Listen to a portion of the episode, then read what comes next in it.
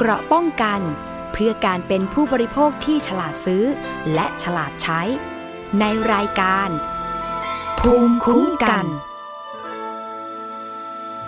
สวัสดีค่ะ คุณผู้ฟังคะขอต้อนรับเข้าสู่รายการภูมิคุ้มกันรายการเพื่อผู้บริโภคนะคะ วันนี้พบกับดิฉันชนาทิพไพรพงศ์ทางไทย PBS Podcast วันนี้เรื่องราวของผู้บริโภคที่จะนำมาฝากคุณผู้ฟังกันเนี่ยนะคะ ก็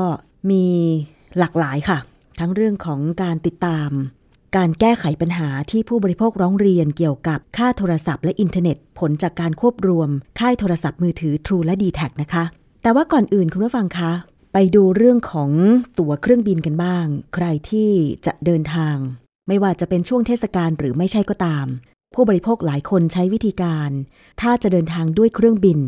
ก็มักจะจองล่วงหน้าหลาย ๆ เดือน แต่เมื่อไหร่ก็ตามที่อาจจะมีธุระด่วน การจองล่วงหน้าก็คือไม่สามารถทำได้ ก็ต้องจองก่อนเดินทางไม่กี่วัน ถ้าเป็นในช่วงเทศกาลเนี่ยถ้าจะเดินทางไปพักผ่อนเช่น ปีใหม่สงกรานต์กลับบ้าน หลายคนจองข้ามปีกันเลยก็มีนะคะ แต่อย่างที่บอกแหละค่ะว่าถ้ามีธุระจำเป็นธุระเร่งด่วน เดินทางเร็วๆ โดยเครื่องบิน มันก็ถึงเร็วใช่ไหมคะ แต่ว่าตั๋วเครื่องบิน มีผู้ร้องเรียนบอกว่า ก็แพงตามไปด้วยค่ะคุณผู้ฟัง ราคาแพงไม่ใช่แค่ ราคาในช่วงเทศกาลสายการบินที่ไปยังบางภาคของไทยเนี่ย มันแพงหูฉี่มาก ๆ เลย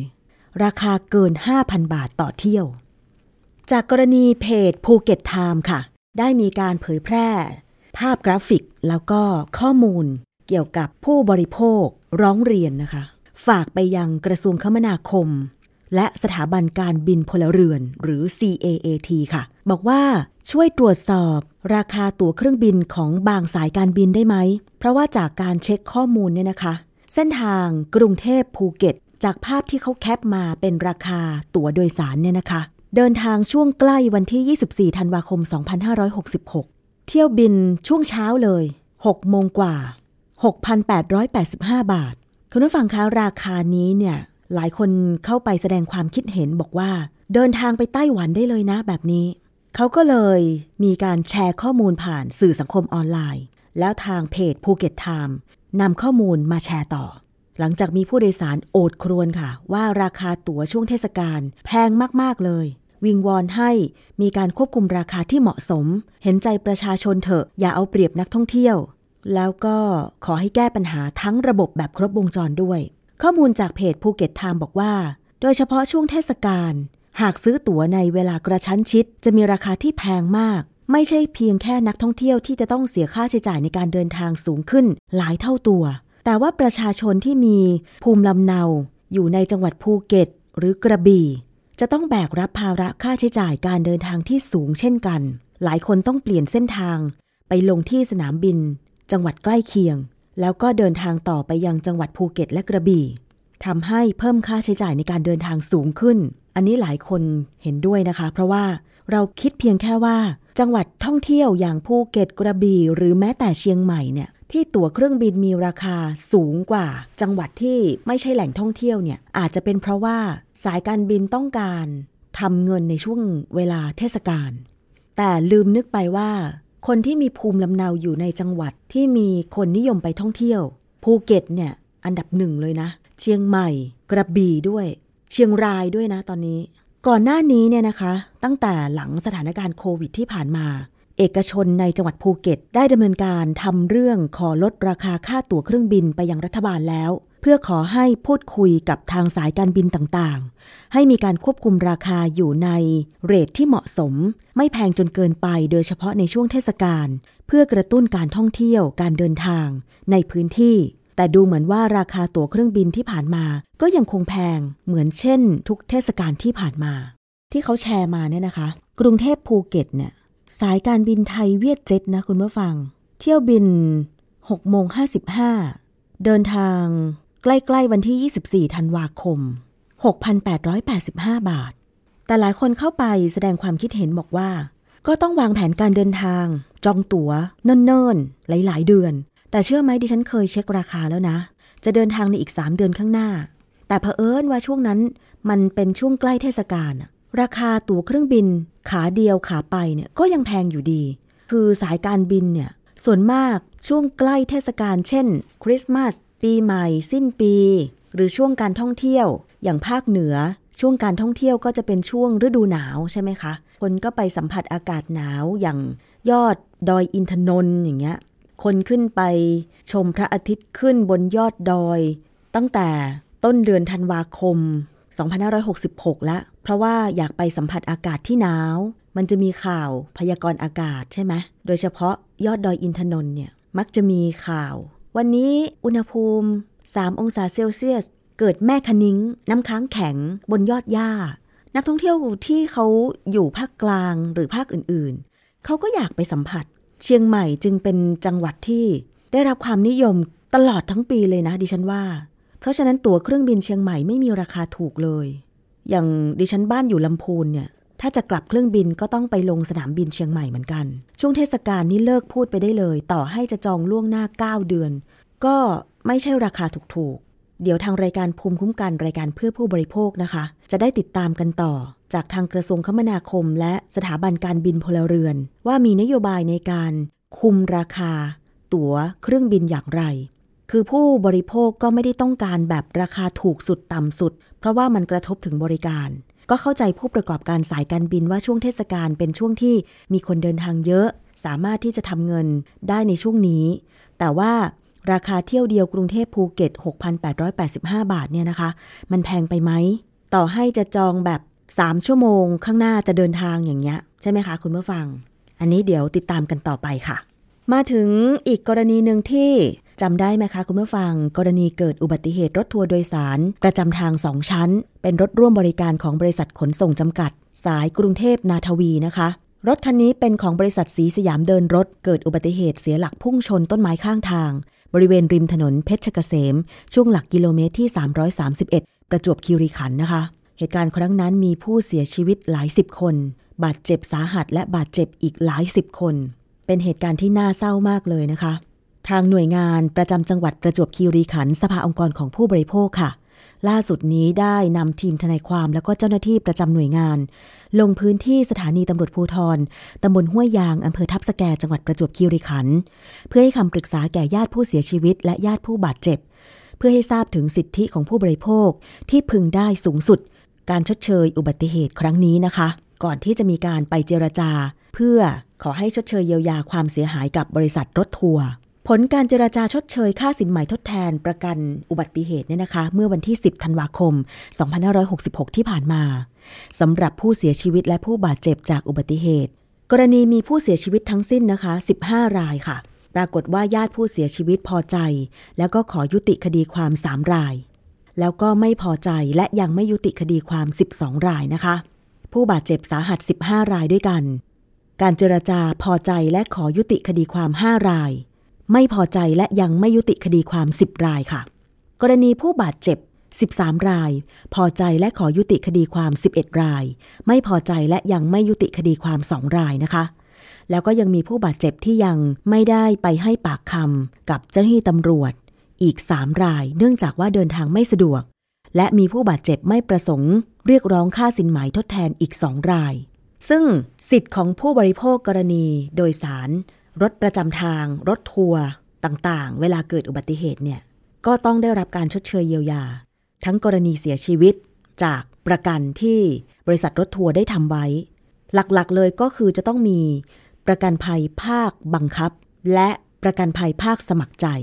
ได้รับวงเงินชดเชยสูงสุด รวมทั้งบาดเจ็บ บาดเจ็บสาหัส ทุพพลภาพต่างๆ ด้วยนะคะ กรณีชดเชย ถ้าสมมติว่า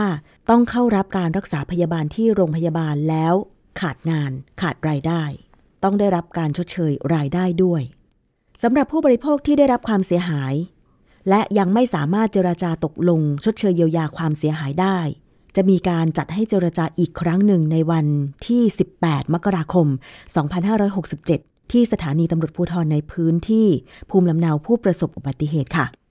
และสำหรับญาติของผู้เสียชีวิต กรณีอุบัติเหตุ รถทัวร์บริษัทสีสยามเดินรถ พุ่งชนต้นไม้ที่จังหวัดประจวบคีรีขันธ์สามารถร้องเรียน หรือว่าขอรับคำปรึกษากับนักกฎหมาย เพื่อให้การช่วยเหลือได้นะคะ ที่ หน่วยงานประจำจังหวัดประจวบคีรีขันธ์สภาองค์กรของผู้บริโภค หรือโทรศัพท์ไปที่หมายเลขโทรศัพท์ 032 908 288 061 436 5554 อันนี้คือเป็นหน่วยงานประจำจังหวัดประจวบคีรีขันธ์ในพื้นที่ที่เกิดอุบัติเหตุนะคะ หรือจะเป็น Line Official ค่ะ แอดไลน์ไปที่ ตัวภาษาอังกฤษตัวใหญ่ TCC 032หรือจะติดต่อทาง Facebook ก็เป็น Facebook ของหน่วยงานประจำจังหวัด ประจวบคีรีขันธ์สภาองค์กรของผู้บริโภคนะคะ ฟรีไม่มีค่าใช้จ่ายค่ะ อันนี้ก็แนะช่องทาง ในการขอรับคำปรึกษาหรือว่าขอรับความช่วยเหลือ กรณีอุบัติเหตุรถทัวร์สีสยามเดินรถที่จังหวัดประจวบคีรีขันธ์ค่ะ หรือว่าถ้ามีภูมิลำเนาอยู่ในจังหวัดอื่น ที่ไม่ใช่ประจวบคีรีขันธ์จริง ๆ แล้วทางสภาองค์กรของผู้บริโภคมีหน่วยงานประจำจังหวัดหลาย ๆ จังหวัดเลยนะคะ ติดต่อไปได้ทางเพจของสภาองค์กรของผู้บริโภคก็ได้ค่ะ อีกเรื่องหนึ่งเกี่ยวกับเรื่องของรถโดยสารคุณผู้ฟัง ช่วงเทศกาลคนไทยก็เดินทางกันเยอะนะคะ ทั้งรถยนต์ส่วนตัว ทั้งเครื่องบิน ทั้งรถไฟ ใครจองขนส่งสาธารณะแบบไหนสะดวกแบบไหนจองได้ ก็เลือกเดินทางด้วยรถสาธารณะแบบนั้น แต่บางครั้งค่ะคุณผู้ฟัง ในจังหวัดใกล้ ๆ กรุงเทพ เดินทางสักไม่ถึงร้อยกิโลเมตร200 กิโลเมตร ผู้โดยสารบางคนนิยมเดินทางด้วยรถตู้โดยสาร เพราะว่ารถตู้โดยสารเนี่ยกรมการขนส่งทางบกนะคะ รถตู้โดยสารประจำทางเขามีการอนุญาตให้วิ่ง ได้ไม่เกิน 300 กิโลเมตร จากต้นทางถึงปลายทางนะ เพราะฉะนั้นรถตู้โดยสารจากกรุงเทพถึงอ่างทองถึงสิงห์บุรีเนี่ยมีเยอะ หรือแม้แต่กรุงเทพ สมุทรสาคร สมุทรสงคราม มีเยอะ กรุงเทพโคราชดิฉันก็เห็นเยอะนะ แต่ว่าเราจะมีวิธีการเลือกรถตู้โดยสารอย่างไรให้เดินทางอย่างปลอดภัย มีมาแนะนำกันนะคะ ชวนผู้บริโภคดูสารพัดวิธีเลือกรถตู้โดยสารให้ปลอดภัย เพื่อการเดินทางโดยสวัสดิภาพค่ะ ข้อแรกต้องดูว่า ไม่ใช้บริการรถตู้โดยสารที่ไม่ระบุเส้นทาง อาจจะเป็นรถตู้เถื่อนที่ไม่ได้รับ การอนุญาตจากกรมการขนส่งทางบกให้วิ่งประจำทาง 2. ไม่ใช้รถตู้โดยสารเมื่อเดินทางเกิน 300 กิโลเมตร อาจจะไปเลือกใช้บริการขนส่งสาธารณะอื่นแทน 3. ก็คือไม่ใช้บริการรถตู้โดยสารที่มีการดัดแปลงสภาพตัวรถต่างๆ เช่น เบาะที่นั่งควรจะเป็น 12 ที่นั่ง มีเข็มขัดนิรภัยเรียบร้อย แต่อาจจะดัดแปลงเป็น ให้นั่งเป็นแถวๆ นั่งหันข้าง เพื่อจุคนโดยสารได้เยอะๆ หรือมีเก้าอี้เสริมแบบเนี้ย เก้าอี้เสริมก็เป็นเก้าอี้พลาสติก กลม ไม่มีพนักพิง ซึ่งเวลารถเบรกหรือว่าวิ่งไปตามถนนที่ขรุขระเนี่ยก็หัวสั่นหัวคลอน มันอันตรายตรงที่ว่าเวลาเกิดอุบัติเหตุ แล้วผู้โดยสารไม่คาดเข็มขัดนิรภัยเนี่ยแรงกระแทกมันทำให้ผู้โดยสารไปกระแทกกับตัวรถกระเด็นออกมานอกรถได้ เพราะว่ารถตู้โดยสารบางคันเนี่ยตรงประตูไม่สามารถล็อกได้ ที่เขาจะต้องมีการกำหนดให้รถตู้โดยสาร มีเบาะที่นั่งไม่เกิน 12 ที่นั่ง ต้องมีเข็มขัดนิรภัยก็เพื่อความปลอดภัยของผู้โดยสารนะคะ ไม่บรรทุกเกิน น้ำหนักก็ไม่เกิน จากการที่เขาออกแบบไว้ ถ้าบรรทุกน้ำหนักเกินเนี่ยมันส่งผลต่อการทรงตัวของรถด้วย วิ่งไม่เกิน 300 กิโลเมตรก็เพื่อไม่ให้คนขับมือเดียวเนี่ยนะคะ ขับไกลเกินไปจนง่วงหนาวหาวนอนใช่ไหมคะ สี่ก็คือถ้าจะโดยสารรถตู้โดยสารต้องจดจำเบอร์ฉุกเฉิน บันทึกไว้ในโทรศัพท์เลยนะคะ เบอร์ฉุกเฉินก็ได้แก่ 1669 อันนี้การแพทย์ฉุกเฉิน หรือเบอร์ 191 ตำรวจ 191 แจ้งเหตุฉุกเฉินอันนี้ง่ายสุด หรือ 1584 อันนี้เบอร์ของกรมการขนส่งทางบก ส่วน 1193 เบอร์ของตำรวจทางหลวงนะคะ และเวลาโดยสารรถตู้ อย่าลืมค่ะ ต้องคาดเข็มขัดนิรภัยทุกครั้ง ถ้าไม่มีทำยังไง อาจจะต้องบายบายรถโดยสารคันนั้นนะคะ เพราะว่าคืออุบัติเหตุมันเกิดขึ้นได้ตลอดเวลาค่ะขณะดิฉันนั่งถ้าเป็นนั่งรถยนต์ส่วนตัว ไม่ว่าจะเป็นนั่งหน้านั่งหลังนะ ก็ต้องคาดเข็มขัดนิรภัย แล้วก็ต้องบอกให้คนที่ขึ้นรถมากับดิฉันเนี่ยคาดเข็มขัดทุกครั้ง แม้จะเดินทางไม่ไกล เพราะเราไม่รู้ว่าอุบัติเหตุจะเกิดขึ้นได้เมื่อไหร่ ถ้าเราไม่ไปชนใครใครก็มาชนเรา บางครั้งเนี่ยมันเกิดแค่เสี้ยววินาทีนะคะ คุณผู้ฟัง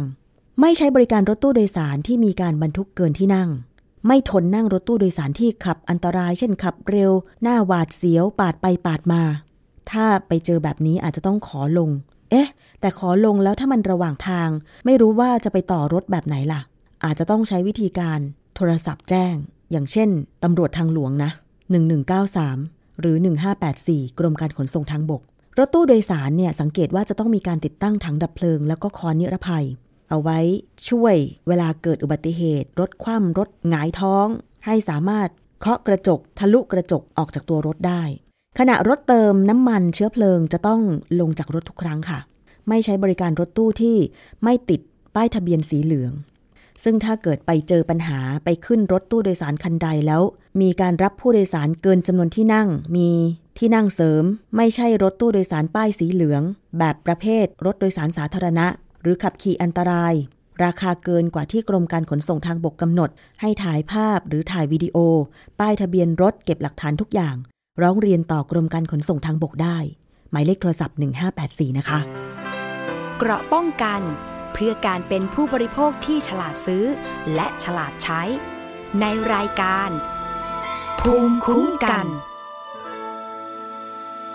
ไปกันที่อีกเรื่องหนึ่งค่ะ เรื่องของต้องตามติดเรื่องนี้กันหน่อยนะคะ เพราะว่ามันเกี่ยวข้องกับการจ่ายเงินค่าโทรศัพท์อินเทอร์เน็ตของเราค่ะ ดิฉันเชื่อว่าคุณผู้ฟังส่วนมากตอนนี้ก็คือใช้แพ็กเกจโทรศัพท์มือถือและอินเทอร์เน็ตเนี่ยกันเกือบทุกคนแล้ว เพราะว่ามันจำเป็น แต่ตอนนี้ค่ะ ผู้ประกอบการโทรศัพท์มือถือของไทยที่ได้รับอนุญาตจากคณะกรรมการกิจการกระจายเสียง กิจการโทรทัศน์และกิจการโทรคมนาคม หรือกสทชเนี่ยนะคะ มีจำนวนเจ้าที่ลดลง จากเมื่อก่อนมีค่ายใหญ่ถึง 3 ค่าย AIS True และ d t แทแต่ว่าตั้งแต่ปลายปี 2565 เนี่ย กสทช อนุญาตให้บริษัท True และบริษัท d t แทควบรวมกิจการกันกลายเป็นบริษัทเดียว หลังจากนั้นไม่กี่เดือนที่ผ่านมาค่ะ มีเสียงบ่นจากผู้ใช้โทรศัพท์ของสองค่ายนี้เป็นอย่างมากว่าทำไมอินเทอร์เน็ตที่เคยเร็วมันช้าลง ราคาแพ็กเกจโทรศัพท์ที่เคยใช้แบบราคาปานกลางได้ความเร็วอินเทอร์เน็ตสูงๆ ตอนนี้เนี่ย มีการเปลี่ยนแพ็กเกจให้เราอัตโนมัติทั้งๆที่เราไม่ยินยอม ปรับเปลี่ยนให้ไปใช้ หรือว่าแพ็กเกจที่เสนอขายมาเนี่ย มีราคาที่แพงขึ้นกว่าเดิมมากเลย ซึ่งถ้าเราไม่ซื้อสัญญาณเน็ตก็สะดุดอีก ทางด้านคนที่ทำงาน ด้านการคุ้มครองผู้บริโภค หลายหน่วยงานเลย ทั้งสภาองค์กรของผู้บริโภค มูลนิธิเพื่อผู้บริโภค หรือแม้แต่ตัวผู้บริโภคเองที่มีการแชร์ข้อมูลการใช้แพ็กเกจโทรศัพท์และอินเทอร์เน็ตของตัวเองเนี่ยแชร์ผ่านสื่อสังคมออนไลน์ ไปแสดงความคิดเห็นที่โน่นที่นี่ และยังมีการทำแบบสำรวจความคิดเห็นผู้บริโภค ที่ได้รับที่ได้รับผลกระทบจากค่ายโทรศัพท์มือถือทุกระบบ ตั้งแต่วันที่ 9 ถึง 23 พฤศจิกายน 2566 โดยมูลนิธิเพื่อผู้บริโภคสำรวจทั้งหมด 2,924 ราย การใช้งาน 6 เดือนที่ผ่านมา ผลสรุปออกมาว่า พบ 5 ปัญหาใหญ่มากที่สุด ร้อยละ 81 ก็คือ สัญญาณอินเทอร์เน็ตช้า สัญญาณหลุดบ่อย โปรโมชั่น แพ็กเกจมือถือและอินเทอร์เน็ตเดิม หมด ต้องใช้โปรโมชั่นใหม่ที่แพงขึ้น ราคาแพ็กเกจเท่ากันหมดทำให้ไม่มีทางเลือก และการโทรติดต่อ call center ของค่ายมือถือโทรติดยาก พอได้ผลของแบบสำรวจจากผู้บริโภคแบบนี้ ทางตัวแทนมูลนิธิเพื่อผู้บริโภค และสภาองค์กรของผู้บริโภค พร้อมด้วยผู้บริโภคจากจังหวัดต่างๆ ค่ะ ได้ไปยื่นผลการสำรวจความคิดเห็น และข้อเรียกร้อง ต่อกสทช เมื่อวันที่ 22 ธันวาคม 2566 ที่ผ่านมา คนที่เป็นตัวแทนเข้ายื่นหนังสือก็คือคุณนรมนเมฆบริสุทธิ์ รองผู้อำนวยการมูลนิธิเพื่อผู้บริโภค ผู้ที่ออกมารับหนังสือจากผู้บริโภคก็คือพลเอกกิติเกตศรีที่ปรึกษาประจำประธาน กสทช การยื่นหนังสือในครั้งนี้เป็นอย่างไร เสียงสะท้อนของผู้บริโภคครั้งนี้ ถึงปัญหาที่เกิดขึ้น หลังจากมีการควบรวมกิจการค่ายโทรศัพท์มือถือ True และ d t แทกันค่ะ กทมก็จะมีประเด็นสัญญาณ สัญญาณไม่เสถียรโทรไลน์หลุด เดี๋ยวหลุด เดี๋ยวหลุด เราก็งงว่า เอ๊ะ พอควบรวมแล้วจริง ๆ มันน่าจะมีคุณภาพมากกว่านี้ แต่กลายเป็นว่ามันแย่ลงนะคะ แล้วก็เราเรารู้สึกว่าเราถูกเหมือนเอาเปรียบอะค่ะ โทรมาตลอดพี่ของพี่เป็นระบบเติมเงินเนาะ จะมี call center โทรมาบ่อยมากเพื่อให้เปลี่ยนเป็นรายเดือน ปรับเป็นรายเดือน แล้วก็ให้เปลี่ยนแพ็กเกจใหม่ ซึ่งจริง ๆ แล้วเราก็บอกว่าเราก็พอใจกับคือเราใช้งานแค่นี้เราก็น่าจะใช้เรารู้อยู่แล้วว่าเราใช้งานแค่ไหน ก็จะมาโทรมาบ่อยมากนะคะ จะบอกเลยว่าเมื่อกี้เพิ่งเจอโทรไลน์ที่สกสทชนี่แหละค่ะ สัญญาณหลุดต้องโทรต้องโทรหลายรอบมาก คือ แล้วเราก็มีปัญหาค่ะในการใช้เน็ตใช่ แล้วมันหมุนติ้วติ้วติ้วตลอดเวลา กว่ามันจะเข้าได้หรือว่าเวลาเราจะประชุมซูมอะค่ะเพราะว่าเราจะต้องมีการประชุมใช่ไหมคะมันก็ทำให้เรามีความรู้สึกว่ามันมันรู้สึกเราเสียเสียโอกาสเยอะมากค่ะ อันนี้เป็นโปรอะค่ะ เพราะว่าเคยใช้ 299 แล้วอ่าค่าเน็ตค่าแวดค่าอะไรก็ 300ฝ่า ใช้มาหลายปีแล้วค่ะ พอมาเมื่อวันที่ 12 เนี่ยค่ะ ถูกตัดโปรนั้นไป แล้วก็บอกว่าโปรนี้เราก็ไปที่สำนักงานละค่ะ เพราะว่าเราติดต่อโอเปอเรเตอร์ไม่ได้ แล้วพอไปเขาก็บอกว่า เราถามว่าเราเปลี่ยนโทรศัพท์เนี่ยซิมเรา 4 4G โทรศัพท์เราเป็น 5G เนี่ย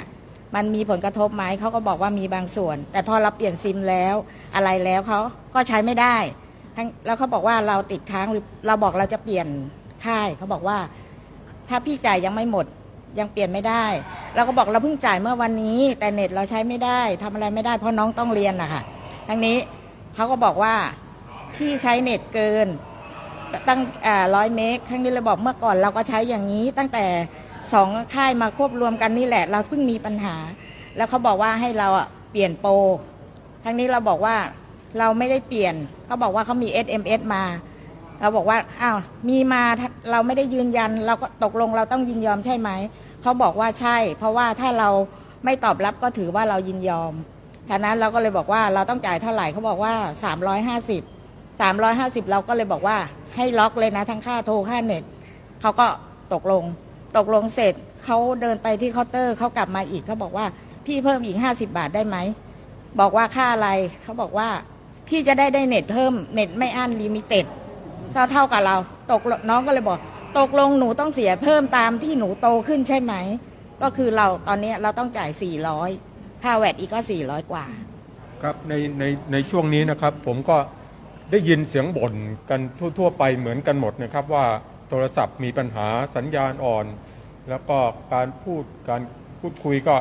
ขาดหายเป็นช่วงๆอย่างนี้ อย่างนี้ทั่ว ๆ ไปเลยครับ ทุกคน ประสบปัญหาอันเดียวกันหมดเลยครับ ก็อยากร้องเรียนให้ทางกสทช ได้ช่วยแก้ปัญหาในเรื่องเหล่านี้ด้วยครับผม นั่นคือเสียงของตัวแทนผู้บริโภคจากจังหวัดต่างๆ ที่ไปร่วมยื่นหนังสือ ทั้งแบบสำรวจผลกระทบแล้วก็ข้อเรียกร้องนะคะ อีกท่านหนึ่งค่ะ เราไปฟังเสียงของคุณนรมนเมฆบริสุทธิ์รองผู้อำนวยการมูลนิธิเพื่อผู้บริโภค ว่าอยากจะเสนอให้ทางกสทชดำเนินการอย่างไรบ้าง เพื่อแก้ไขปัญหาเรื่องของโทรศัพท์มือถือและอินเทอร์เน็ต อีกเรื่องหนึ่งก็คือเป็นปัญหาที่ทางผู้บริโภคส่งถึงกสทชนะคะว่าหนึ่งก็ขอให้ยกเลิกการควบรวมธุรกิจ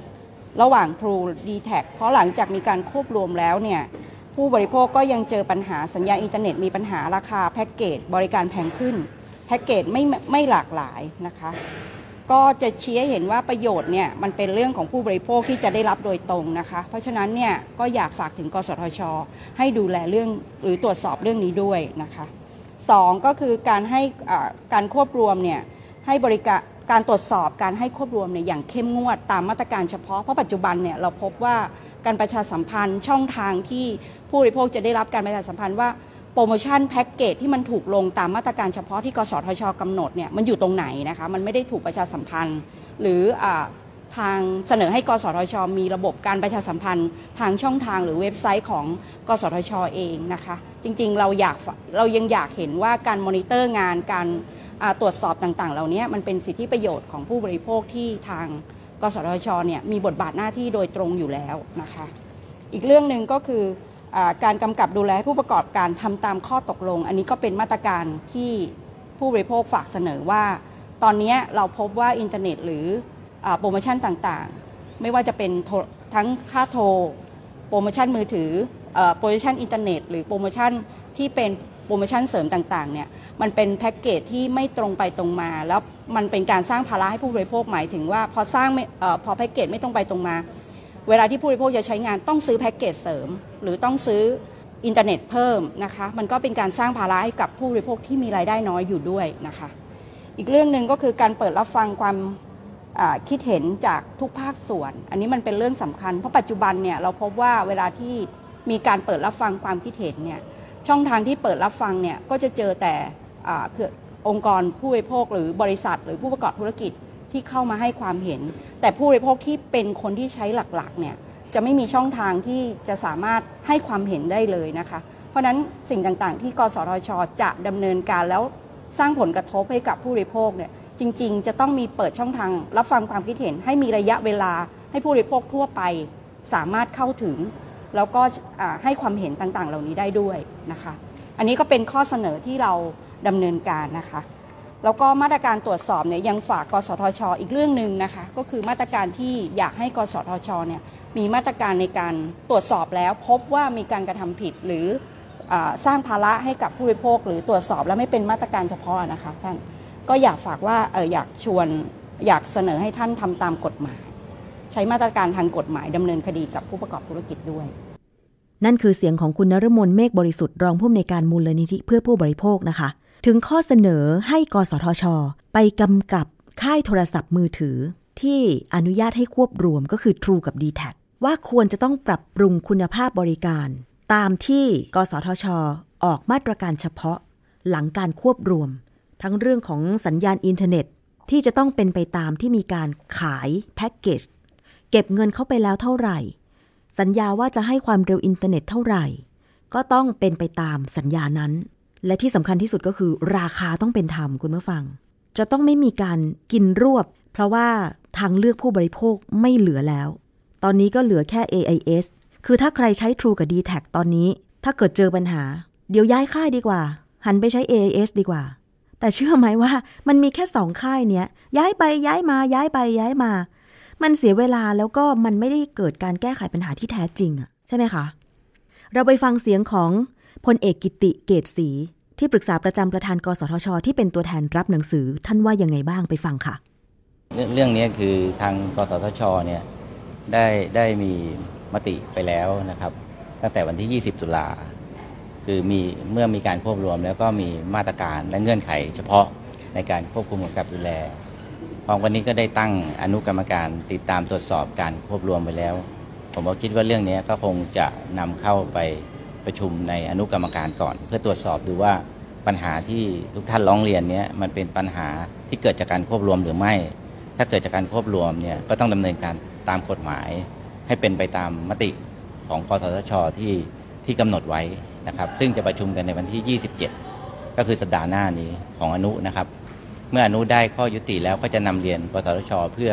เพื่อพิจารณาต่อไปครับ นั่นคือเสียงของพลเอกกิติเกตศรีนะคะ ที่ปรึกษาประจำประธานกสทช หวังว่าท่านรับหนังสือไปแล้ว ท่านให้สัมภาษณ์ ประชาชนได้รับฟังแล้วเนี่ย จะมีความคืบหน้า การแก้ไขปัญหา การควบรวมกิจการ True และ d t แทไม่ให้กระทบกับผู้ใช้โทรศัพท์และอินเทอร์เน็ตนะคะ เดี๋ยวเราจะต้องติดตามกันอย่างใกล้ชิดกันต่อไปค่ะ อีกเรื่องหนึ่งนะคะ เราไปดูกัน อันนี้ก็ออกมาเตือนกันบ่อยๆ เป็นข่าวก็ยังมีอยู่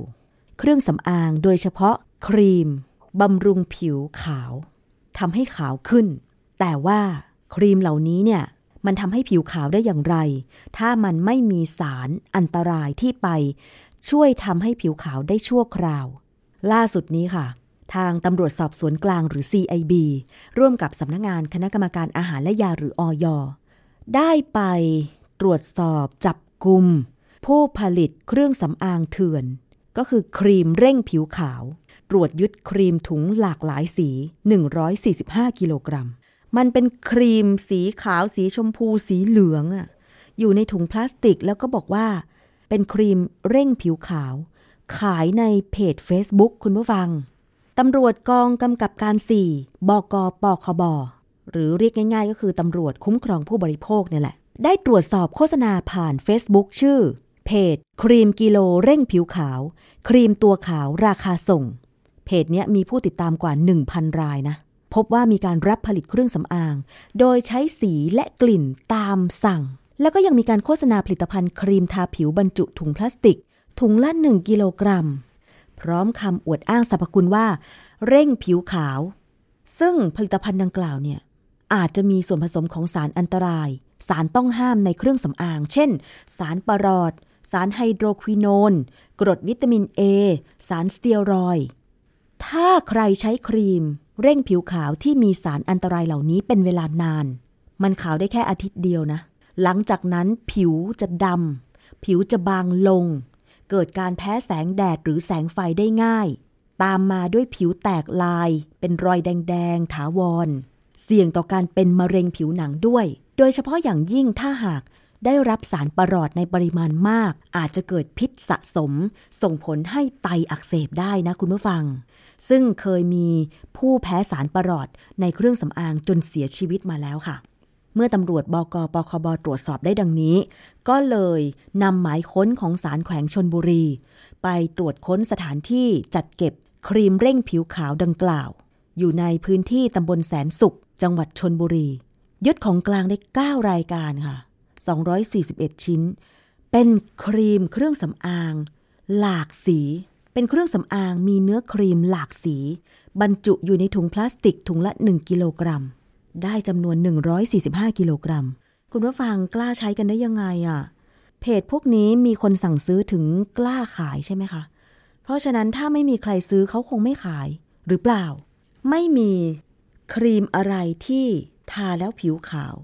ทำไมถึงอยากผิวขาว ค่านิยมผิวขาวในสาวไทยอะ ตัวผู้หญิงชอบเองหรือว่าผิวขาวเพื่อผู้ชาย ผิวขาวเพื่อใคร ถ้าผิวสีน้ำผึ้งผิวสีแทน อาบน้ำรักษาความสะอาดผิวไม่ได้หรอ จะไม่มีคนมารักมาชอบหรอ จะไม่สะดุดตาหรออะอันนี้ก็ฝากไว้เป็นคำถามด้วยนะคะ คุณผู้ฟัง ถ้าใช้เครื่องสำอางแล้วมีสารอันตรายเนี่ย ยังจะลองเสี่ยงใช้เหรอคะ เรายังมีอีกช่วงหนึ่งนะคะ นั่นคือคิดก่อนเชื่อวันนี้ดิฉันคุยกับดรแก้วกังสดานนภัย นักพิษวิทยาและนักวิจัย ในเรื่องของการตากผ้าค่ะ มีการแชร์ข้อมูลกันบอกว่า ตากผ้าไม่แห้ง อาจเกิดเชื้อราร้ายแรงได้จริงหรือไปฟังกันค่ะ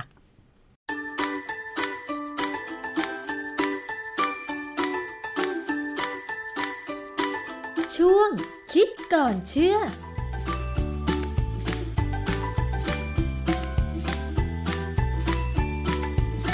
พบกันในช่วงคิดก่อนเชื่อกับดรแก้วกังสดานนภัยนักพิษวิทยากับดิฉันชนาทิพไพรพงศ์ค่ะ วันนี้เราจะมาคุยเกี่ยวกับเรื่องใกล้ตัวเรามากๆเลยนะคะ นั่นก็คือเรื่องของการซักผ้าตากผ้าคุณผู้ฟัง สังเกตง่ายๆเลยก็คือว่าอย่างหน้าฝนฝนตกชุกๆหลายวันติดต่อกันเนี่ยนะคะ บางคนซักผ้าแล้วก็ตากผ้าโดยที่ไม่แห้งหรือยังชื้นอยู่ แล้วก็มีกลิ่นอับเหม็นๆซึ่งต้องนำกลับไปซักใหม่ แต่คุณผู้ฟังคะ มันมีการแชร์ข้อมูลบอกว่า ซักผ้าในตอนกลางคืนหรือแม้แต่ในวันที่ฝนตกเนี่ยนะคะ แล้วนำมาใส่นอกจากมีกลิ่นอับแล้วบางครั้ง อาจจะเกิดเชื้อโรค เช่น เชื้อราหรือแบคทีเรีย สะสมอยู่ในเสื้อผ้าของเราได้ เอ๊ะ อันนี้มันทำให้เราน่าตกใจพอสมควรนะคะ ข้อมูลตรงนี้เป็นยังไง ต้องไปถามกับอาจารย์แก้วค่ะ อาจารย์คะมันมีการวิจัยหรือข้อมูลตรงนี้ด้วยเหรอคะว่า ถ้าเกิดว่าตากผ้าไม่แห้งทำให้เกิดเชื้อราบนเสื้อผ้าของเราแล้วจะส่งผลทำให้ผู้สวมใส่เนี่ยเกิดอะไรขึ้นคะอาจารย์ก่อนอื่นเนี่ยเราต้องเข้าใจกันว่า ถ้าเสื้อผ้าซักแล้วดูเหมือนแห้งเนี่ยนะแต่มีกลิ่นอับ หรือบางครั้งเนี่ยตอนที่แห้งแล้วไม่มีกลิ่นอับแต่พอเราใส่เข้าไปที่ตัวเราเนี่ยสักพักหนึ่งเนี่ยมีกลิ่นอับโชยออกมา ต้องเข้าใจว่ากลิ่นอับคืออะไร กลิ่นคือสารเคมีที่มันระเหยมาเข้าจมูกเรา ถ้าถ้าไม่มีสารเคมีระเหยมาเข้าจมูกเรา เราจะไม่ได้กลิ่นไม่ได้กลิ่นอะไรค่ะนะฮะเพราะฉะนั้นเสื้อผ้าที่มีกลิ่นอับเนี่ยแสดงว่ามันมีสารเคมีระเหยมาจากเสื้อผ้า แล้วโดยทั่วไปเนี่ยมันน่าจะเป็นสารเคมีที่มาจากแบคทีเรียหรือรา ส่วนใหญ่จะเป็นราค่ะนะฮะประเด็นคือว่าราหรือแบคทีเรียก็ตามที่สร้างกลิ่นเนี่ยมันต้องกินอาหาร มันเป็นสิ่งมีชีวิต มันต้องกินอาหาร แล้วอาหารที่กินน่ะคืออะไรอะ ถ้าอยู่บนเสื้อผ้าเราก็คือสิ่งสกปรกที่ซักไม่หมด อืมค่ะ เพราะฉะนั้นสรุปว่าเสื้อผ้าที่มีกลิ่นอับ คือเสื้อผ้าที่ซักไม่หมด ซักไม่สะอาดค่ะ มันมีทั้งที่ส่วนที่เป็นอาหารของราและแบคทีเรีย และก็ส่วนที่เป็นตัวเชื้อราหรือแบคทีเรียด้วยค่ะเพราะว่าอะไร เพราะว่าเชื้อราหรือแบคทีเรียเนี่ยมันอยู่บนผิวเราเราใส่เสื้อผ้าเนี่ยมันก็จะติดไปกับเสื้อผ้าด้วย เพราะฉะนั้นอาจจะต้องทำความเข้าใจใหม่นะอาจารย์ เพราะว่า ตอนหน้าฝนเนี่ยซักผ้าแล้วผ้าเหม็นอับ เพราะว่าเราตากผ้าชิดกันเกินไป ใช่ไหมฮะอาจารย์ที่ไม่จริงครับ ไม่จริงคืใช่อไหมถ้าคะผ้าสะอาดนะ ถ้าผ้าสะอาดเนี่ยนะต่อให้ไม่แห้งมันก็ไม่เหม็น ถ้าไม่สะอาดเนี่ยต่อให้แห้ง มันเจอเหงื่อเราใหม่ก็เหม็น แต่ว่าพอเราได้กลิ่นอับของเสื้อผ้าเราก็เอาไปซักใหม่ ซึ่งมันก็ทำให้สะอาดขึ้น อันนี้แก้ปัญหาได้ แต่ว่าจนถึงขั้นว่า มีเชื้อราเกาะติดบนเสื้อผ้าเนี่ย ปกติแล้วเวลาเราจะนำผ้ามาใส่เนี่ย เราก็ต้องสังเกตเสื้อผ้าของเรานะคะอาจารย์ว่ามันมีคราบอะไรติดอยู่ไหม คือถ้าถึงขั้นว่ามีเชื้อราหรือเชื้ออื่น ๆ ติดบนเสื้อผ้า มันก็น่าจะเห็นเป็นรอยจุดด่างดวงนะคะอาจารย์ใช่ไหมคะ ถ้าเป็นเสื้อผ้าสีบางทีมองไม่เห็นนะอ๋อผ้าสีแบบที่เป็นสี คละกันเนี่ยนะแต่ถ้าเป็นสีพื้นเนี่ยไม่แน่อาจจะเห็นมีตัวใยเชื้อราได้นะฮะประเด็นที่สำคัญคือว่าเสื้อผ้าเนี่ยถ้าเป็นคนที่ซักไม่ละเอียดเนี่ยไม่สะอาดจริงเนี่ยมันก็จะเหม็นตลอด เพราะฉะนั้นสิ่งที่เราควรจะสอนเด็กๆนะผู้ใหญ่ที่คงสอนยากแล้วเด็กๆเนี่ยสอนว่าเวลาซักผ้าเนี่ยต้องขยี้ให้แน่ แล้วการซักด้วยเครื่องอะบางครั้งก็ไม่สะอาดจริง ดังนั้นเนี่ยเขาถึงมีน้ำยาอีกชุดหนึ่งไงที่ว่าถ้าเป็นคราบแถวรักแร้เนี่ย ให้ใช้น้ำยาที่ทาก่อนอ๋อเพราะอะไรเพราะน้ำยาเนี่ยคือน้ำยาซักฟอกที่เข้มข้นมาก อาจารย์แล้วที่เขามีการแชร์ข้อมูลกันว่า ถ้าผ้าเหม็นอับมีเชื้อราเกิดขึ้นเนี่ยมันจะทำให้ก่ออันตรายกับผู้สวมใส่ เช่น อาจจะเกิดโรคหอบหืด โรคถุงลมโป่งพอง โรคภูมิคุ้มกันบกพร่องได้ ข้อมูลนี้จริงเหรอคะอาจารย์คือความจริงเนี่ยการที่บอกว่าเชื้อราก่อให้เกิดปัญหา โรคภูมิแพ้หรืออะไรก็ตามเนี่ยนะจริง ราเนี่ยมีสปอร์ มันก็จะทำให้เราเกิดภูมิแพ้ได้ ราเนี่ยเป็นกลุ่มเดียวกับพวกเห็ดนะเพราะฉะนั้นบ้านไหนที่มีราขึ้นจะมีกลิ่นเหมือนเห็ดเวลาเราเข้าไปในบ้านที่อับๆหรือแม้กระทั่งตอนที่น้ำท่วมกรุงเทพใหม่ๆเนี่ยผมกลับมาในบ้านเนี่ยนะโอ้โหกลิ่นเห็ดราเนี่ยหึ่งเลย เราต้องใส่หน้ากากแล้วต้องระวังเปิดหน้าต่างจัดการระบายกลิ่น หาทางล้างสปอร์ราออกให้หมดก่อนนะฮะค่ะประเด็นที่เขาแชร์กันในเน็ตเนี่ยคือข้อมูลที่เขาให้เนี่ย มันเป็นข้อมูลที่ผสมกันระหว่างข้อมูลที่มาจากเว็บไซต์ของฝรั่งอังกฤษ กับข้อมูลที่คนแชร์เนี่ยเขาเติมเข้าไปโดยที่เขาไม่ได้บอกว่าเขาเติม มันในเนื้อหาเนี่ยมันทำให้คนเข้าใจว่าอ๋อนี่มาจากเมืองนอกหมดในในข่าวเนี่ยเขาบอกว่ามันมาจากเว็บของ manchester.ac.uk อันนี้คือมหาวิทยาลัยแมนเชสเตอร์ที่สหราชอาณาจักร ผมก็เลยตามไปดูที่เว็บไซต์ของเขาแล้วหาข้อมูลว่าเขามีข่าวแบบนี้จริงไหม เขามีจริง เขามีบทความเรื่องหนึ่งชื่อ Why Drying Washing Indoors Can Pose a Health Threat เหตุใดการตากผ้าที่เพิ่งซักภายในอาคาร จึงอาจเป็นอันตรายต่อสุขภาพได้ ตัวปัญหาก็คือว่าเขาเปิดพูดถึงคนไข้คนหนึ่ง ซึ่งมีปัญหาว่าเขาชอบซักผ้าตอนเย็น แล้วตากผ้าในห้อง และในห้องเขาเนี่ยจะมีส่วนที่เราเรียกว่า radiator นะ radiator เนี่ยมันจะเป็นคล้ายๆเป็นเหล็กแถวเป็นแถวเรียงกันเลยและเป็นท่อเหล็ก แล้วเขาจะมีน้ำร้อนผ่านเข้าไปในนั้น เพื่อให้ไอความร้อนเนี่ยมันออกมาในห้อง คือฝรั่งเนี่ยใช้ radiator บ้างส่วนใหญ่บ้านเก่าๆนะแต่ถ้าเป็นบ้านสมัยใหม่เนี่ยเขาใช้ระบบอื่นแล้วที่ทำให้เกิดความร้อนในห้องนะฮะค่ะคราวนี้ประเด็นปัญหาคือว่าในเว็บไซต์เนี่ยเขาอธิบายว่า ถ้ามี radiator ก็จะมีคนชอบเอาผ้าที่ซักใหม่ๆเนี่ย ไม่ว่าจะปั่นแห้งหรือไม่แห้งเนี่ยไปตากใกล้ๆ หรือบางคนตากไปบน radiator เลย อืม เพื่อหวังผลว่าผ้าจะแห้งเร็วเหรอคะอาจารย์ อ๋อธรรมดามันก็แห้งฮะ แต่ว่าการที่ผ้าแห้งอะหมายความว่าอะไร หมายความว่าความชื้นมันระเหยออกจากผ้าใช่ไหมมันระเหยออกจากบริเวณที่ตรงนั้นอุ่น หรือมีความร้อนพอสมควรเนี่ย ระเหยไปแล้วมันไปเจอส่วนของห้องที่เย็น สิ่งที่เกิดขึ้นคือ ไอ้น้ำก็จะไปควบแน่นเกาะอยู่ตรงบริเวณอื่น พอเกาะแล้วเนี่ยในห้องที่ไม่ค่อยได้เปิดบ้านฝรั่งเนี่ยไม่ค่อยได้เปิดหน้าต่างอะนะเพราะมัจะมีหนาวฝุ่นหนาวฮะมันจะมีฝุ่นพอมีฝุ่นเจอความชื้นแล้วฝุ่นส่วนใหญ่ก็จะมีเชื้อราเกาะบิสปอราเนี่ยมากับฝุ่นด้วย ก็จะทำให้ราเนี่ยเกิดขึ้นในห้องของบ้านฝรั่ง เพราะฉะนั้นบ้านฝรั่งที่ระบายอากาศไม่ดีเนี่ยจะมีกลิ่นรา เพราะฉะนั้นเนี่ยสมัยผมไปเรียนที่อเมริกาเนี่ยผมก็เช่าห้องเป็นห้องใต้ดิน ผมจะต้องพยายามเปิดหน้าต่างระบายอากาศอยู่ตลอดเวลา แล้วก็พยายามทำให้ห้องเนี่ยไม่ชื้น ก็จะไม่มีกลิ่นรา ในเว็บไซต์ของมหาวิทยาลัยแมนเชสเตอร์เนี่ยเขาก็บอกว่าคนไข้ที่มีปัญหาเนี่ยเขาชอบตากซักผ้าและตากในห้อง ดังนั้นเนี่ยหมอก็เลยบอกว่าอ้าวงั้นเลิกทำอย่างนี้ ให้เอาผ้าไปตากนอกบ้านค่ะบริเวณที่มีการระบายอากาศที่ดี ปรากฏว่าคนไข้นั้นก็หายจากอาการที่เป็นก็มีแค่นี้นะฮะค่ะประเด็นคือปัญหาที่ว่าเขาบอกว่า มีเชื้อรา Aspergillus fumigatus ทำให้เกิดสารพิษ ซึ่งอันนี้จริง แต่ว่ามันเป็นข้อมูลที่คนไทยที่แชร์เรื่องเนี้ยเอามาเติม แต่ไม่ได้บอกว่าเขาเติม พูดเหมือนกับว่ามาจากเว็บไซต์ของฝรั่งนี่เลยนะฮะค่ะก็เลยเป็นเรื่องที่น่าสนใจว่าเวลาเราดูข่าวเนี่ย ถ้าถ้าเราอยากจะรู้ว่ามันจริงไม่จริงเนี่ย เราต้องตามข้อมูลไปให้ถึงค่ะว่าจริงเขาพูดว่าอะไรบ้างถ้าเราอ่านภาษาอังกฤษพอพอรู้เรื่องอะนะอาจารย์คะแล้วบทความจาก มหาวิทยาลัยแมนเชสเตอร์เนี่ยที่อาจารย์บอกว่าแท้จริงแล้วที่เกิดสปอร์ราทำให้คนไข้คนนั้นป่วยเนี่ยเป็นเพราะว่าเขาซักผ้าแล้วตากในห้อง แต่ว่าการตากผ้าของเขาเนี่ยอาจจะตากไว้ใกล้ ๆ กับ radiator ซึ่งมันมีความชื้นและมันมีฝุ่น ก็เลยทำให้เกิดรา พอเขาเอาผ้าไปตากข้างนอก มันก็เลยไม่มีความชื้นไม่มีเชื้อราในห้อง เขาก็เลยหายจากอาการที่ได้รับผลกระทบจากเชื้อรานั้น ซึ่งในไทยที่มีการแชร์ข้อมูลเนี่ยทำให้คนเข้าใจไปได้เองไหมว่า เชื้อรามันเกิดบนเสื้อผ้า เพราะว่าดิฉันอ่านข้อมูลตอนแรกดิฉันก็สงสัยเหมือนกันว่าเอ๊ะเชื้อรามันเกิดบนเสื้อผ้าหรือไง จึงทำให้คนใส่ได้รับผลกระทบแบบนี้ค่ะอาจารย์ ที่จริงแล้วรามันเกิดในห้อง แสดงว่ามันไม่ได้เกิดจากการตากผ้าไม่แห้งสิคะอาจารย์ มันไม่ได้ติดตัวเสื้อผ้าสิคะอาจารย์ เชื้อราที่เกิดขึ้นเนี่ยถูกต้องถูกต้องมันไม่ได้เกิดจากผ้าไม่แห้ง มันเกิดจากราที่ขึ้น ตามฝาผนัง เนื่องจากว่ามีความชื้นจากเสื้อผ้าที่หลุดออกไป แล้วไปเกาะที่ฝาผนังอืมทำให้ราขึ้นค่ะส่วนผ้าไม่เกี่ยวนะฮะผ้าไม่เกี่ยว แต่ว่าถามว่าถ้าผ้านั้นสกปรกมีคราบเหงื่อใครอยู่ แล้วซักแล้วไม่แห้งหรือถึงเหมือนจะแห้งแต่เราไปเก็บเนี่ยโอกาสที่เชื้อราจะขึ้นมา แล้วถ้าเป็น Aspergillus fumigatus เนี่ยมันก็สร้าง toxin ออกมาได้ toxin เนี่ยเป็นสารพิษเลยนะค่ะจากราตัวเนี้ยมันไม่เกิดปัญหาได้ ความจริงการที่เขาแชร์กันเนี่ย มันก็ให้ข้อมูลที่ดีอย่างหนึ่งคือว่าให้ทุกคนกลัวเชื้อราซักผ้าต้องให้สะอาด ตากผ้าต้องให้แห้ง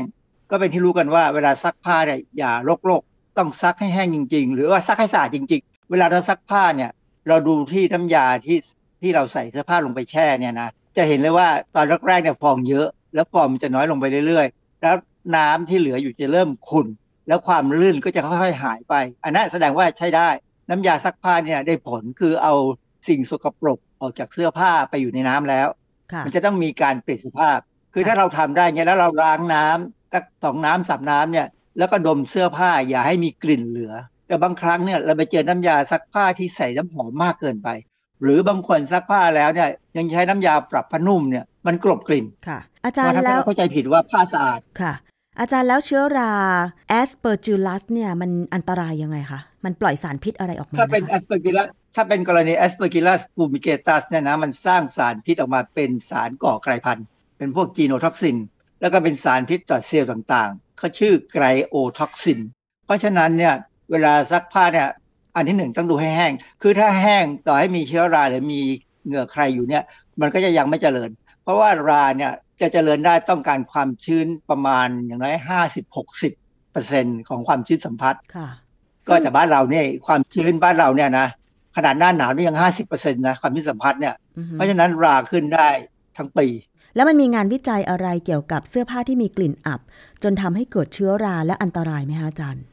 คือเขามีบทความหนึ่งนะ อยู่ในวารสาร Critical Review in Toxicology ปี 2009 เนี่ย บทความเนี่ยบอกว่าลักษณะทางเคมีกายภาพของสารประกอบ 5 ชนิดที่มีกลิ่นเหม็นอับ คือบทความเนี่ยเขา ทบทวนเอกสารแล้วเขาบอกเลยว่า เวลาเราได้กลิ่นอับเนี่ยกลิ่นพวกนั้นจะมาจากสารเคมีพวกไหน พวกไหนบ้างที่ออกกลิ่นคล้ายๆพวกเห็ดเห็ดราเนี่ยนะโดยส่วนใหญ่แล้วเนี่ยสารพวกนี้จะเป็นพวกอัลดีไฮด์หรือคีโตน ถามว่าอัลดีไฮด์หรือคีโตนที่มันอยู่บนเสื้อผ้าเรามาจากไหน มันมาจากไขมันที่เราขับออกมากับเหงื่ออมแล้วติดเสื้อผ้า จากนั้นแบคทีเรียหรือราที่สามารถกินไขมันนี้ได้เนี่ยก็จะย่อย ทำให้ไขมันที่เป็นสายยาวๆน่ะแตกออกเป็นอัลดีไฮด์หรือคีโตน ซึ่งมีกลิ่นมันจะระเหยได้บางส่วน แล้วก็มีกลิ่นค่ะ แต่ดิฉันเคยเห็นเสื้อผ้าที่เกิดราเหมือนกันนะ แต่เป็นเสื้อผ้าที่ไม่ใส่แล้วอะอย่างเช่นเสื้อผ้าที่เราเอาไปทำผ้าเช็ดพื้นอะไรอย่างเงี้ยค่ะอาจารย์ อันนั้นเป็นเพราะว่าราบางชนิดเนี่ยสามารถย่อยผ้าฝ้ายได้ดีมาก คือถ้าเป็นอืมเป็นผ้าใยสังเคราะห์เนี่ยรากินไม่ได้ แต่ถ้าเป็นผ้าฝ้ายหรือมาจาก พืชเอามันทอเป็นผ้าเนี่ยนะไม่ว่าจะเป็นฝ้ายหรือเป็นพืชอย่างอื่นเนี่ยราสามารถสร้างเอนไซม์มาย่อย เอาพวกเซลลูโลสพวกที่เป็นองค์ประกอบที่เป็นมาจากพืชเนี่ยย่อยเป็นอาหารเขาได้ พอกินเสร็จแล้วเขาก็จะปล่อยกลิ่นออกมาด้วย อันนั้นก็คืออันตรายใช่ไหมคะอาจารย์ ไม่ควรใช้ครับไม่ควรจะเอาผ้าที่มีเชื้อราไว้ในบ้านเลยใช่ไหมอาจารย์ ถูกต้องนะคือสรุปแล้วเนี่ยนะผมว่าโรงเรียนบ้านเราเนี่ย ตั้งแต่เด็กชั้นป .3 ป .4 เนี่ยควรจะซักผ้าเป็นเนี่ยควรจะสอนให้เขารู้วิธีซักผ้าที่ถูกต้องว่าควรจะซักยังไงนะใช้น้ำยายังไงบ้าง เรื่องที่มันเป็นเรื่องที่ทำให้ชีวิตเรารอดได้ในโลกนี้เนี่ยควรจะสอนให้มากๆ มากกว่าไปสอนสิ่งที่ไม่เห็นเอามาใช้ประโยชน์ได้เลยค่ะ แต่อีกผ้าหนึ่งที่ดิฉันเห็นขึ้นราบ่อยๆ ก็คือผ้าเช็ดตัวอาจารย์ บางทีใช้เช็ดตัวหลังอาบน้ำแล้ว วิธีการผึ่งอะอาจจะแบบไม่มีลมโกรกอะไรอย่างเงี้ย มันเกิดเชื้อราได้เหมือนกันนะ อาจารย์ว่าไหมคะร้อยเปอร์เซ็นต์นะคือว่าถ้าเป็นผ้าฝ้ายนะ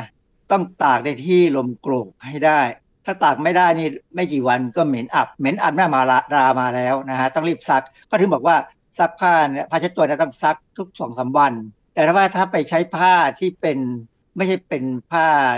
ฝ้ายธรรมชาตินยนะเป็นพวกผ้าใยสังเคราะห์ ซึ่ง เขาเรียกว่าผ้าอะไรนะที่เป็นเขานิยมตอนนี้ปัจจุบันเป็นสังเคราะห์เลยนะต้องผืนนิ่มๆ พวกนี้เนี่ยอืมถ้าไม่มีขี้ใครเราไปติดนะราขึ้นไม่ได้อืมค่ะ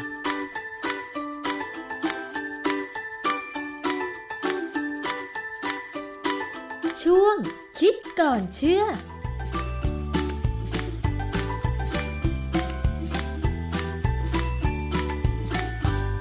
ได้ข้อมูลกันไปแล้วนะคะ เรื่องของการตากผ้าก็ควรจะซักให้สะอาดตากให้แห้ง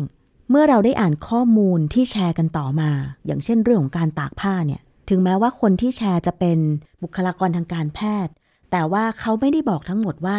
ข้อมูลที่แชร์นั้นมาจากต้นทางจากต่างประเทศทั้งหมด แล้วมีการใส่ความคิดเห็นลงไปด้วยหรือเปล่า อันนี้ก็ต้องเช็คไปถึงต้นทางล่ะค่ะคุณผู้ฟัง เอาละค่ะก่อนจากลากันไปนะคะ มีอีกเรื่องหนึ่ง เรื่องของผลกระทบถ้าหากถูกแก๊งมิจฉาชีพ call center ต่างๆ โทรเข้าไปหลอกลวง หรือโดนหลอกทางออนไลน์ โดนหลอกลงทุน หลอกซื้อหุ้น หลอกลงทุนแชร์ลูกโซ่ หลอกซื้อสินค้าและบริการ ทางกองบัญชาการตำรวจสืบสวนสอบสวนอาชญากรรมทางเทคโนโลยี หรือตำรวจไซเบอร์ค่ะ เขาได้มีการเปิดศูนย์ปฏิบัติการแก้ไขปัญหาอาชญากรรมออนไลน์ AOC 1441 ย่อมาจาก Anti Online Scam Operation Center ศูนย์นี้เนี่ยถือว่าเป็นศูนย์แก้ไขปัญหาแบบเบ็ดเสร็จก็คือ แจ้ง AOC 1441 ที่เดียวแก้ปัญหาได้เสร็จสับ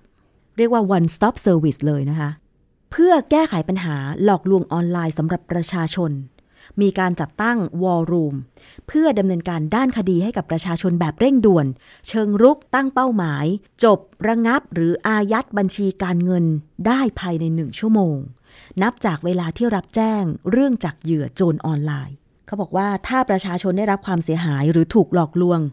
สามารถแจ้งความออนไลน์ได้เลยนะคะ ที่เว็บไซต์ www.thaipoliceonline.go.th หรือโทรปรึกษาสายด่วน AOC 1441 ตลอด 24 ชั่วโมง อันเนี้ยพอตำรวจแจ้งความปุ๊บ เขาก็จะสามารถระงับอายัดบัญชีของคนร้าย ให้แก่ผู้เสียหายที่ถูกหลอกได้ทันทีในหนึ่งชั่วโมง ก็ยังช้าไปนะ เพราะว่าจากที่ได้ฟังข้อมูลจากตำรวจหลาย ๆ ท่าน รวมถึงเจ้าหน้าที่ปปช ปปง เนี่ย แก๊งมิจฉาชีพที่มันโทรมาหลอกให้เราโอนเงิน ด้วยวิธีการต่าง ๆ เนี่ย บางทีมันโอน 8 บัญชีภายในแค่ 2 นาทีเองอะ เงินเราออกนอกประเทศไปแล้วนะ แต่ยังไงก็ตามก็ยังดีกว่า ไม่เร่งเนาะคุณผู้ฟัง นอกจากนี้ศูนย์ AOC 1441 เขาบอกว่าจะเร่งติดตามสถานะการแก้ไขปัญหาให้ผู้เสียหายทุกขั้นตอนได้ทันที เร่งการติดตามการคืนเงินแก่ผู้เสียหาย เพิ่มประสิทธิภาพการจับกลุ่มดำเนินคดีและขยายผลด้านคดี สังเกตว่าหลังๆ มานี้เนี่ยในเพจ Facebook ของตำรวจไซเบอร์เนี่ยเขาก็มีข้อมูลการ จับกลุ่มคนร้ายเช่นบัญชีม้า มากขึ้นถี่ขึ้น ก็เนื่องมาจากการขยายผล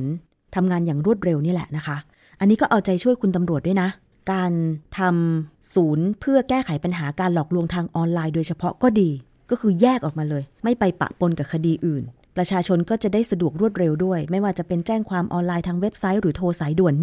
1441 ประชาชนทุกคนก็ต้องมีภูมิคุ้มกันด้วยนะคะว่า ไม่หลงเชื่ออะไรง่าย ๆ เงินของเราอยู่ในบัญชีของเรา คิดไว้เสมอว่าถ้ามีโทรศัพท์เข้ามาแล้วบอกว่าเป็นเจ้าหน้าที่กรมที่ดิน เจ้าหน้าที่การไฟฟ้า เจ้าหน้าที่ของอำเภอนั้นอำเภอนี้คิดไว้เสมอว่า เจ้าหน้าที่ของรัฐไม่มีเวลามากพอที่จะโทรหาประชาชน ไม่มีหน่วยงานไหนของรัฐให้เจ้าหน้าที่โทรไปยกเว้น อย่างเช่นกรมสรรพากร ซึ่งจะต้องโชว์เบอร์ของกรมสรรพากร แต่ว่าจะต้องเป็นช่วงเวลาที่เราเสียภาษีประจำปีเท่านั้น โดยเฉพาะช่วงต้นปี เขาจะไม่ให้เราโอนเงินไปให้นะ ถ้าสรรพากรโทรไปเนี่ยเขาจะเรียกเอกสารการเสียภาษีของเราให้เราส่งทางไปรษณีย์เท่านั้น อันนี้ขอยืนยันนะ มีเพื่อนบอกเพื่อนมีปู่ย่าตายาย บอกปู่ย่าตายายด้วย ไม่ต้องไปหลงเชื่อ ใครโทรเข้ามาบอกลูกหลานของคุณโดนจับที่โน่นที่นี่ ตั้งสติไว้ก่อน แล้วก็ขอให้พ่อแม่ปู่ย่าตายาย โทรกลับไปยังเบอร์โทรศัพท์ของลูกหลาน ที่ลูกหลานให้ไว้อะว่าจริงหรือเปล่า อย่าไปหลงเชื่อค่ะคุณผู้ฟัง หมดเวลาลงแล้วกับรายการภูมิคุ้มกัน รายการเพื่อผู้บริโภค ทางไทย PBS Podcast ดิฉันชนะทิพไพรพงศ์ต้องลาไปก่อน สวัสดีค่ะ ติดตามฟังรายการได้ที่เว็บไซต์ thaipbspodcast.com และ YouTube Thai PBS Podcast ฟังทางแอปพลิเคชัน Thai PBS Podcast Spotify Google Podcast Podbean SoundCloud และ Apple Podcast กดติดตามเป็นเพื่อนกันทั้ง Facebook Twitter Instagram และ YouTube ไทย PBS Podcast แค่ฟัง ความคิดก็ดังขึ้น